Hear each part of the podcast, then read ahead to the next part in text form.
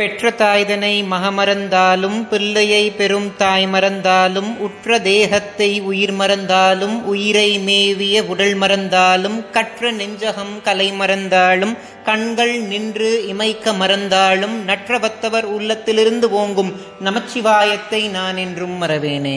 ஞானத்தை பாலாக்கி எனது பசியை போக்கிய என் தாய் திருமதி பிரியாமணிக்கும் ஆத்தியாத்மிக நிதி சேனல் உறுப்பினர்கள் எல்லோருக்கும் வணக்கம். இதற்கு முந்தைய பதிவுல சித்திரை நட்சத்திரக்காரர்கள் பாராயணம் செய்ய வேண்டிய ஸ்தோத்திரத்தை பத்தி பார்த்தோம். அதை பார்க்காதவர்களுக்காக டிஸ்கிரிப்ஷன் பாக்ஸ்ல அந்த வீடியோட லிங்க் கொடுக்கறேன். மேல கார்ட்ஸ்லயும் இப்போ டிஸ்பிளே ஆகும். அதை பார்த்துட்டு இந்த வீடியோக்குள்ள வாங்க.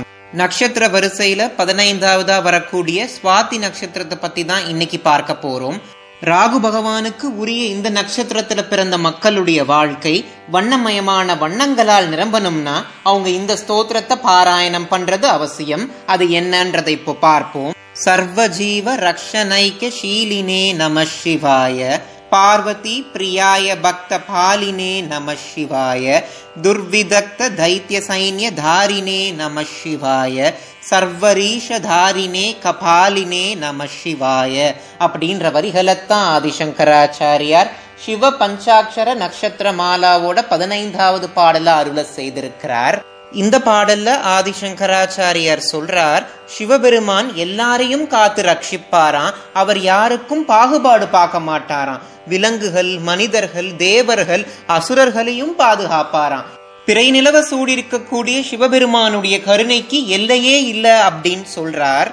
சிவபெருமான் பார்வதி தேவியையும் பார்வதி தேவி சிவபெருமானையும் நேசிக்கிறாங்க அப்படின்றத தெரியப்படுத்துறார். சிவனும் சக்தியும் வெவ்வேறு இல்லைன்றத ஆதிசங்கராச்சாரியார் அருள செய்த சௌந்தர்ய லகரியில இருந்தும் சிவானந்த லகரியில இருந்துமே நம்ம தெரிஞ்சுக்கலாம். சிவ சக்தியாயுக்தோ எதி பவதி சக்த பிரபவித்தும் அப்படின்ற சௌந்தரிய லகரியுடைய முதல் பாடல் அதைத்தான் உணர்த்துது. சிவபெருமானுக்கு யார் மேலையும் வெறுப்பு கிடையாதான் அசுரர்களுக்கு கூட சிவபெருமான் வரம் தருவாராம் அசுரர்களுடைய அகங்காரத்தை சம்ஹாரம் செய்யணும்ன்றதுக்காகத்தான் சிவபெருமான் அசுரர்களை அழிக்கிறாராம் அடுத்ததா ஆதிசங்கராச்சாரியார் சொல்றார் சிவபெருமான் தன்னுடைய கரங்கள்ல மண்ட ஓட்ட ஏந்திருப்பாராம். பல புராணங்கள்ல கமலாலயன்னு அழைக்கப்படுற பிரம்மதேவருடைய துண்டிக்கப்பட்ட ஐந்தாவது தலையத்தான் சிவபெருமான் ஏந்திருக்கிறார் அப்படின்னு சொல்லியிருப்பாங்க.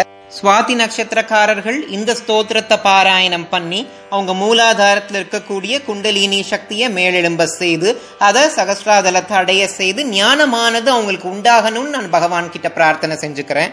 இனி வரக்கூடிய பன்னிரண்டு நாட்களும் நீங்க ஆத்தியாத்மிக நிதியோடு இணைந்து ஆதியும் அந்தமும் இல்லாத இறைவனுடைய பெருமையை பரமானந்தம்னு உணர்ந்து அதில் லயித்து இறைவனுடைய திருவடி அப்படின்ற அணையா விளக்க நீங்க அடையணும்னு நான் கேட்டுக்கிறேன்.